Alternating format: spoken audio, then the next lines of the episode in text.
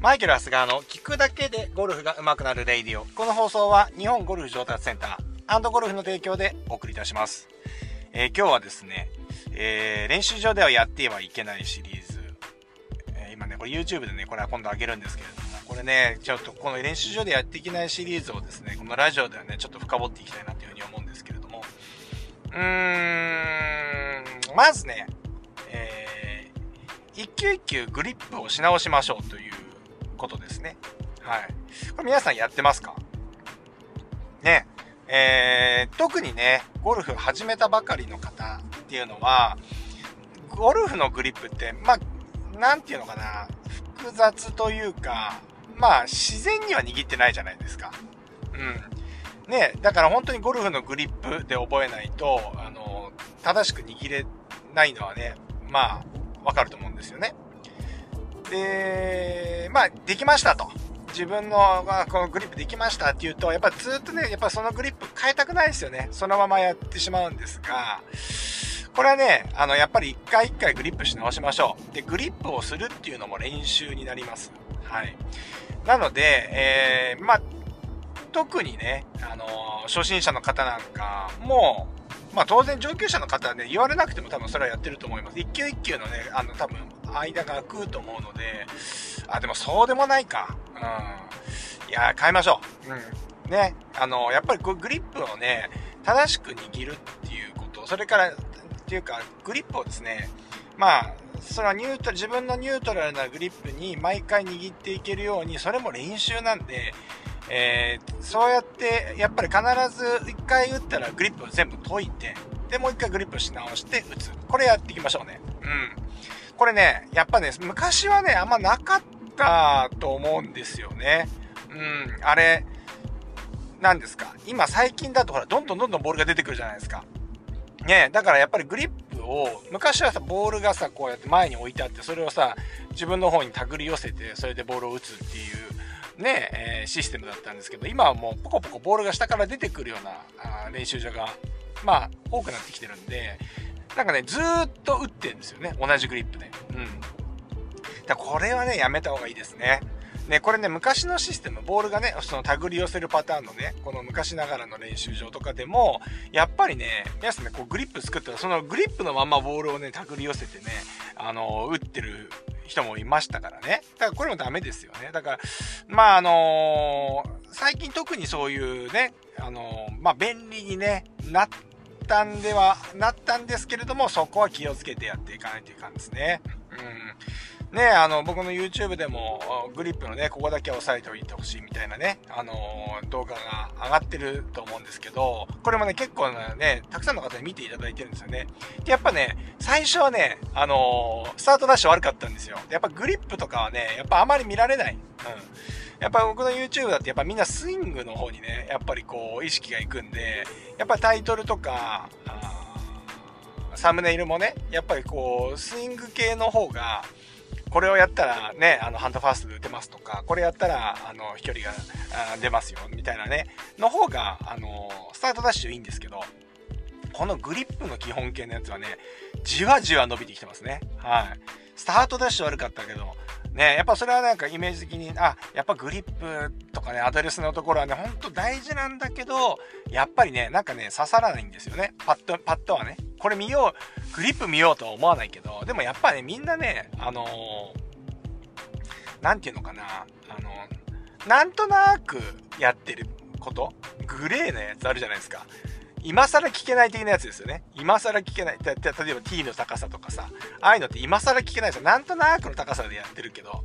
ね。でそれと同じでこのグリップもねごめんなさい。ね、このグリップも、だからやっぱりこう、なんとなくやっちゃってるんですよ。で、結構ね、グリップってね、ニュートラル、先ほどね、自分のニュートラルを見つけたらそれを握っていくみたいなね、ことをやってるんですけれども、スイングの状態によっては、ちょっと変えたりしてもいいと思うんですよね。今なんかちょっとボールのつかまりが悪いから、ちょっと気持ちストロング気味にしてみようとかね。ちょっと、小屈をもうちょっとしっかり入れるように練習したいから、ウィークにしてみようとかね、そうショークスのね動きを入れようと思った時にフックグリップでショークスしたらものすごいフェースが返っちゃうんで、ショークスできないじゃないですか。だからね、そうやってグリップをウィークにしてフェースをスクエアに戻そうとしたら相当ショークス入れないと、ショークスっていうのは手の平側の方に降りてくる動きですよね。はい、左手首がですね、はい、これ入れないとフェース面がまっすぐ入ってこないので、グリップによってそういうことが、積極的にできるようになってくるたりするので、今自分が抱えてる問題であったりとかやってる課題に対してこっちのグリップの方がやりやすいよねみたいなこともあるわけですよ。なので自分のニュートラル、基本グリップをまず覚えるっていうのはまず第一なんですけれども、そこからスイングを変えていくとか練習をしていく段階でちょっと変えてみるとかね、そういうことをねやってみるといいと思います。やっぱりそうやって僕ら、なかなかそういうの YouTube とか、僕はラジオでねそういうね、YouTube で話すまでもないというか、めちゃくちゃ大事なんですけど、何ていうんですか、動画にしたらずっと僕が語ってるみたいな話になっちゃうんで YouTube とかでは絶対言えない内容だったりするんで、僕はこういうのラジオで話してるんですけど、そういうの考えるとやっぱりこういう風にやりたいからこういうグリップみたいなのね、自分で考えてやってみるっていうのもね一個あるので、やっぱね一球一球ねしっかり握り直すということですね。だからグリップを握り直すっていうことは、ルーティンをしっかり一球一球しっかりルーティンをもうやっていくよっていうことなんですよね。昔から言いますよね、部活でもね運動会でも何でも言いますけど、練習は試合のように、試合は練習のようにっていうかね、合ってますよね。そうね、そうやってやっぱり練習だけどこの1球をですね、この1球は無二の1球になるみたいな感じで、やっぱりこの1球をしっかり打っていくために一からちゃんとやっていくとね、これはねやっていただければなというふうに思うんですよね。グリップをね毎回握り直すっていうことです。はい、なかなかできないというかね、もうそういう最近そうだね、やっぱり打ち放題のところが多くなってきたじゃないですかね。だからやっぱりなんか1球をね適当に打っちゃってたりするんですよね。もうそれってほぼ練習にならないっていうとちょっと極端な言い方かもしれないけれども、そんなノンプレッシャーでさ、試合じゃなかったとしてもコースでさ、なんか全く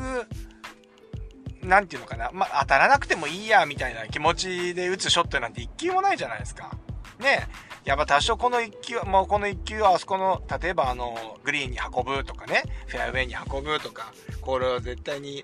左に持っていくとかね、やっぱりそういう意図を持ってやっていくし、コースマネジメントだって自分がミスしちゃいけない方向を意識しながらやるので、もう何にも考えないで打つショットなんて1球もないわけですから、それをやっぱり練習でやってないと、やっぱりそれをね本番だけちゃんとやるっていうのは無理な話なわけですよね。なのでやっぱりちゃんとこれは一球一球ルーティンをしっかりやって、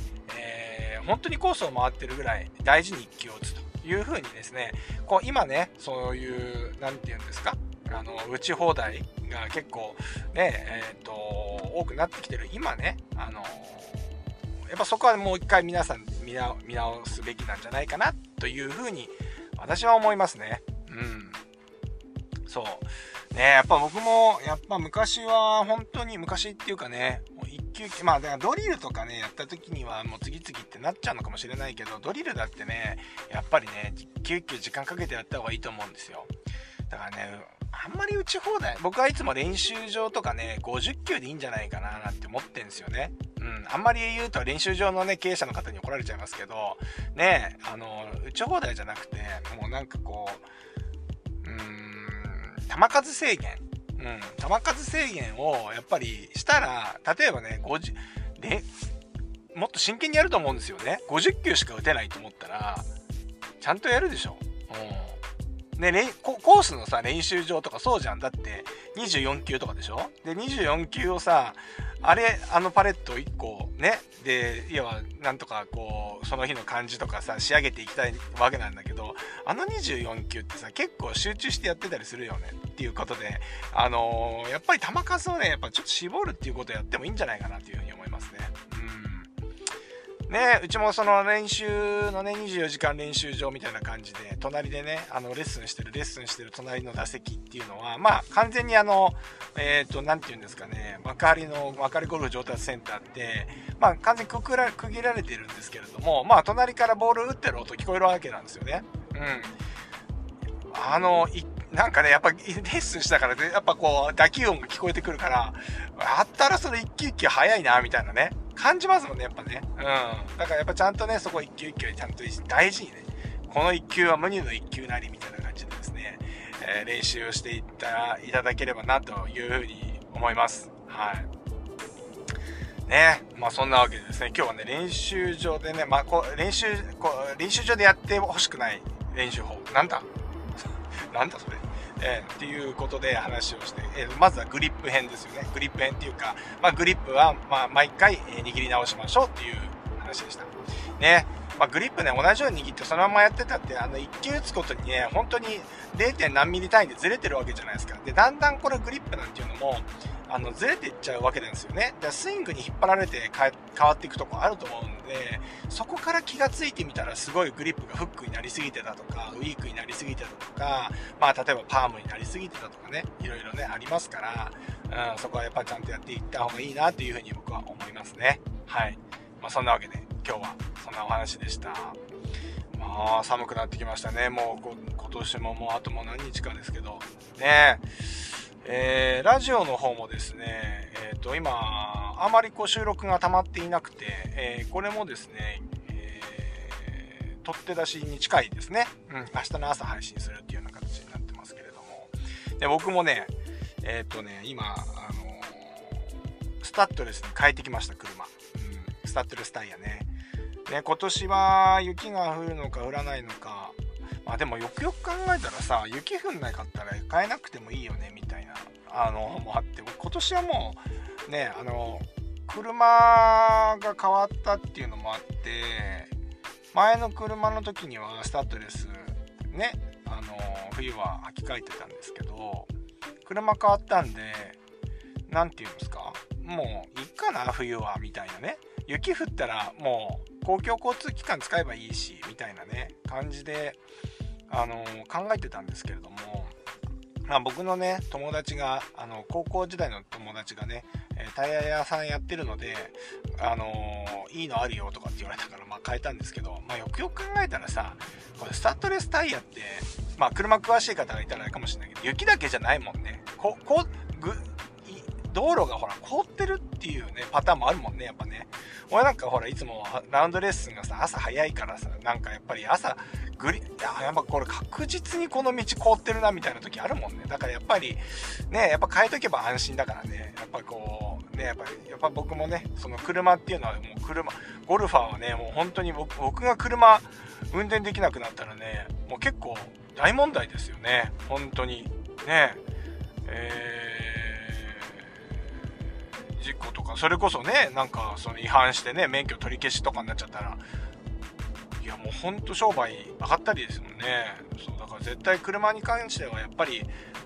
っぱそういうせこいことやっちゃいけないななんてね、変えた時はやっぱ思いますよね。変えるまではなんかいいかなみたいな感じになってるけど、やっぱり変えるとやっぱり変えてよかったなみたいになるから、もうそれで安心するもんね。だからやっぱ準備が必要だっていうね、ゴルフもそうですけども、やっぱりこう準備がねやっぱりこう安全に走れるようなね準備っていうのは必要だなということで、皆さんもねこれからね年末年始ね寒い中ゴルフに行かれる方も結構多いと思いますのでね、気をつけて